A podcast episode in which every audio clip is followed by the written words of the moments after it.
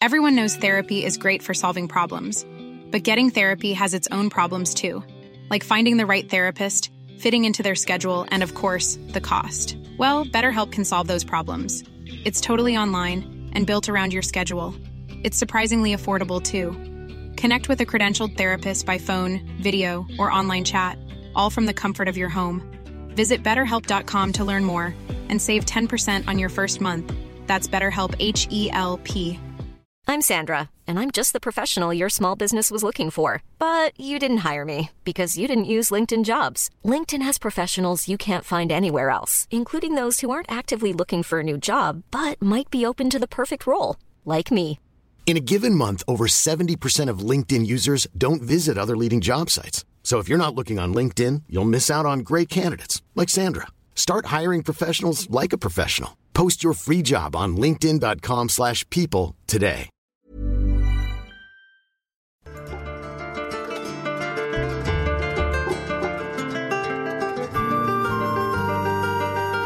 Hello, and welcome to the History of England.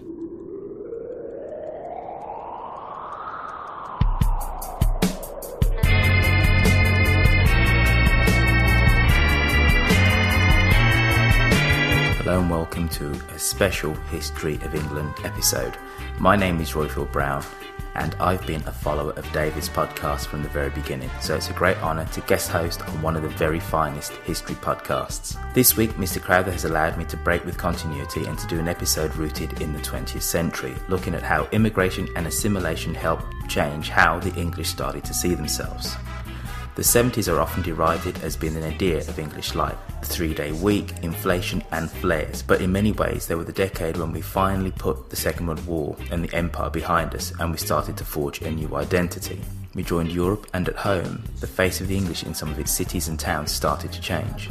The 70s were a decade where it became obvious that the immigrants from the Commonwealth were not going to go home, and culturally they started to make their mark on the country. The English started eating chicken tikka masala and dancing to ska and reggae. As anyone who's ever eaten Indian food in India will tell you, Indian food from India is different from the food served up in Bradford or Birmingham Balti houses. And it was the same with the reggae or the ska that was born in Bristol or Coventry. They were distinctly English, different in tone and speed from the Jamaican variety. This episode, taken from my series How Jamaica Conquered the World, looks at this process from the perspective of a young white English lad who grew up to the backdrop of musical, economic, and political upheaval of the 70s. If you like what you hear, please head over to iTunes and search for How Jamaica Conquered the World to see how the culture of one small Caribbean island has helped shape the modern cultural world since 1945. You can also find the series on the web, Facebook, or Twitter. You can also follow me there where I'm at Roifield, spelled R O I F I E L D. This is the story of how one small island conquered the world. Jamaican patois. And a fair start. Asafa Powell. Usain Bolt is also out well. Here they come down the track. Usain Bolt. It's a story of music, sport, and style. How its rhythms, athletes, and language went global. Pull up, pull up. This is how Jamaica conquered the world.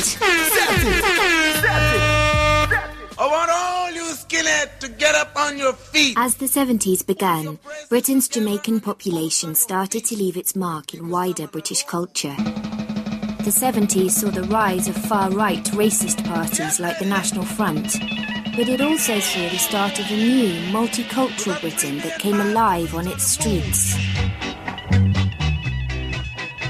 Okay, my name's John Behetz. I'm from Essex in England. I'm 49 years old tomorrow, and I'm a photographer. Get up in the morning, slaving for bread, sir. My, my parents were war generation. they were quite old when I was born. As I got older, uh, more and more uh, black people and Asian people were moving in, which was for some people was a problem. this country, in 15 or 20 years' time, the black man will have the whip hand over the white man. We got a knock on the door once, and a chap was saying, um, I answered the door, and he says, "Is your father in?" And I said, "Yes, yes." And my father came to the door, and he said, uh, "Sir, um, we've got a we've got a problem. We've got a, I've got a um, petition here because we have another black family living in the street." Uh, who's going to be moving in in the street, and we want to sign a petition because we've had enough of this sort of thing, you know. Uh, my dad was, was he didn't he wasn't violent, he wasn't angry, he wasn't he just slowly just closed the door, clicked it shut, walked away, and I always remember um, he sat back down in the front room and looked at his newspaper, and then he looked over the top of his newspaper, and he sort of said to me, "Look, you know what, son? After the Second World War, this country was a mess. It was a complete mess, and we asked." Jamaicans and West Indians to come over here and help us rebuild the country. And he sort of pointed at me, that makes him as much part of this country as you are, son. and I'm sitting there going, what's it got to do with me? You know. Um, but then he'd make a joke. He'd say, anyway, you know, black people invented jazz and they love cricket. What's the problem? So he would make a light of it, but in the same way, made me think very clearly. You know, and the, the message that he gave to me, you know, was it was quite strong. No matter what the people say, these sounds lead the way. It's the order of the day from your boss DJ, King State. When I had a, I had a couple of black mates um, that I was really close to, and of course, when you're a kid, these things don't matter.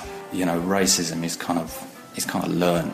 As I got older, there was a particular guy who was a friend of mine, one, uh, Johnny Fenton, who was um, one of my best mates. I don't know. There was some. There was always something about him. I can't. You know, the way the way he. I mean, I wore jeans and a t-shirt, but somehow it just looked rubbish compared to the way he wore it. I don't know what it was. And all the other black kids, there was something about them. The way they they wore their stuff, the way they walked, and you wanted a part of that. I'm not. You didn't want to be black. He wasn't one of these. You know, these kids now who sort of walk around talking like that, and what you know, it's kind of embarrassing. You, you just wanted a part of this gracefulness, if you like.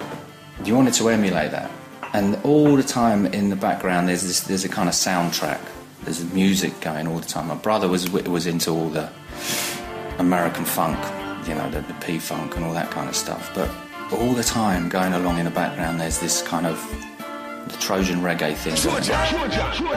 Yeah, what? Mm. We have a homegrown talent, Super 4 and Chucky Bantan. The first record I bought was Money in My Pocket.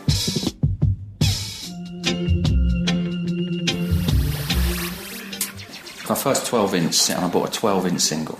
And I remember being really fed up because it was no longer than 7 inch, but it was just louder, you know, because it was a DJ car And it was, yeah, is that Dennis Brown, isn't it? And that must have been, I would have been a bit older then. That would have been, I would have been about 12. Because my sister lived in West London. And she was about 12 years older than me. She took me to Dub Vendor in um, Ladbroke Grove and I remember walking in there, and there were all these guys with dreadlocks. I mean, we just didn't have dreadlock people where I lived. You know, it was all afros. You know, and I remember standing there. And they all looked massive, and they, you know, they, and, and my, they were all looking at my sister because she's, she's she's quite cute. And um, and I bought. I can't remember what record it was. I've still got it. This is when I, I must have been about ten at this point. Um, and I walked out of the shop with his record, and then I came back, went back in again, and asked for the guy's autograph.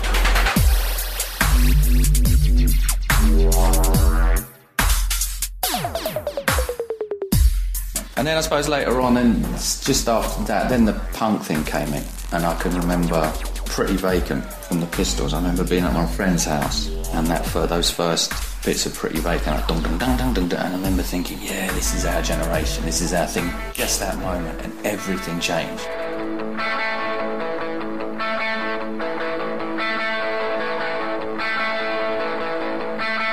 But I still always liked all the reggae.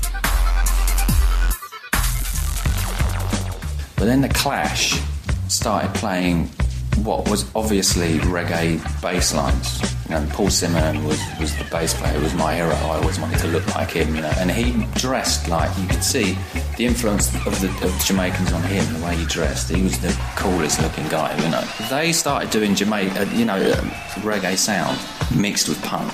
You know, there was Armageddon time, and uh, and they did Police and Thieves, didn't they? And then, you know, it was and Guns of Brixton was that reggae bass line. And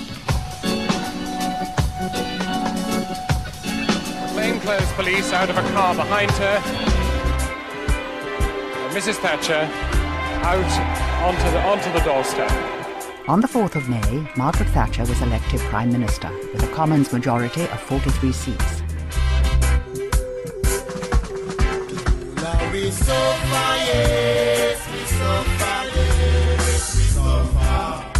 Where there is discord, may we bring harmony. Where there is error, may we bring truth. Where there is doubt, may we bring faith. And where there's despair, may we bring hope. More than a hundred white and coloured youths fought a pitched battle against the police. Some were as young as 12, the oldest no more than 20. After punk, of course, then um, the whole two-tone thing came in.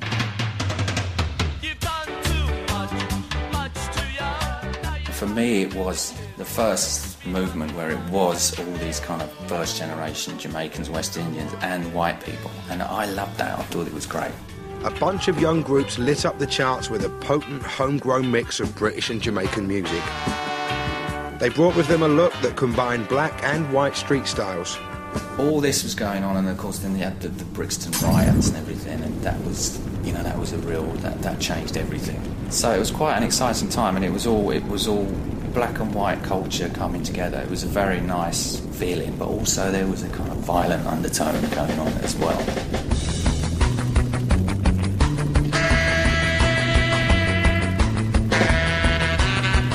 You know, you had a bunch of sort of yobbos from Camden doing ska music.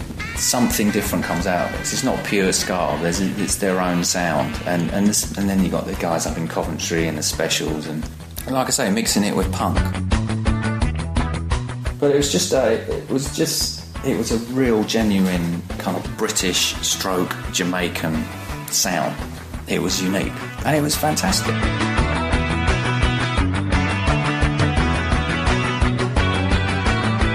1979, reggae, once purely a Jamaican dance music, had become a staple of the British charts in the form of ska. The end of the decade also saw the slower, more melodic Lovers Rock, another UK take on Jamaican music. We will explore the world of the Blues Party, Janet Kay, and Lovers next on How Jamaica Conquered the World.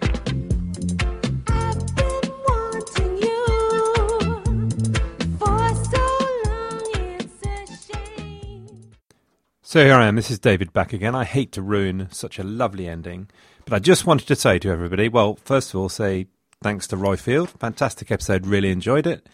And then, second, to say to everybody, there is at the moment a quiz going on, of course.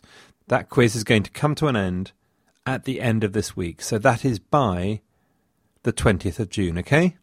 The coin competition and quiz will all be over. Okay, just so you know. Thanks again, Roifield. Good luck, everyone, and have a great week.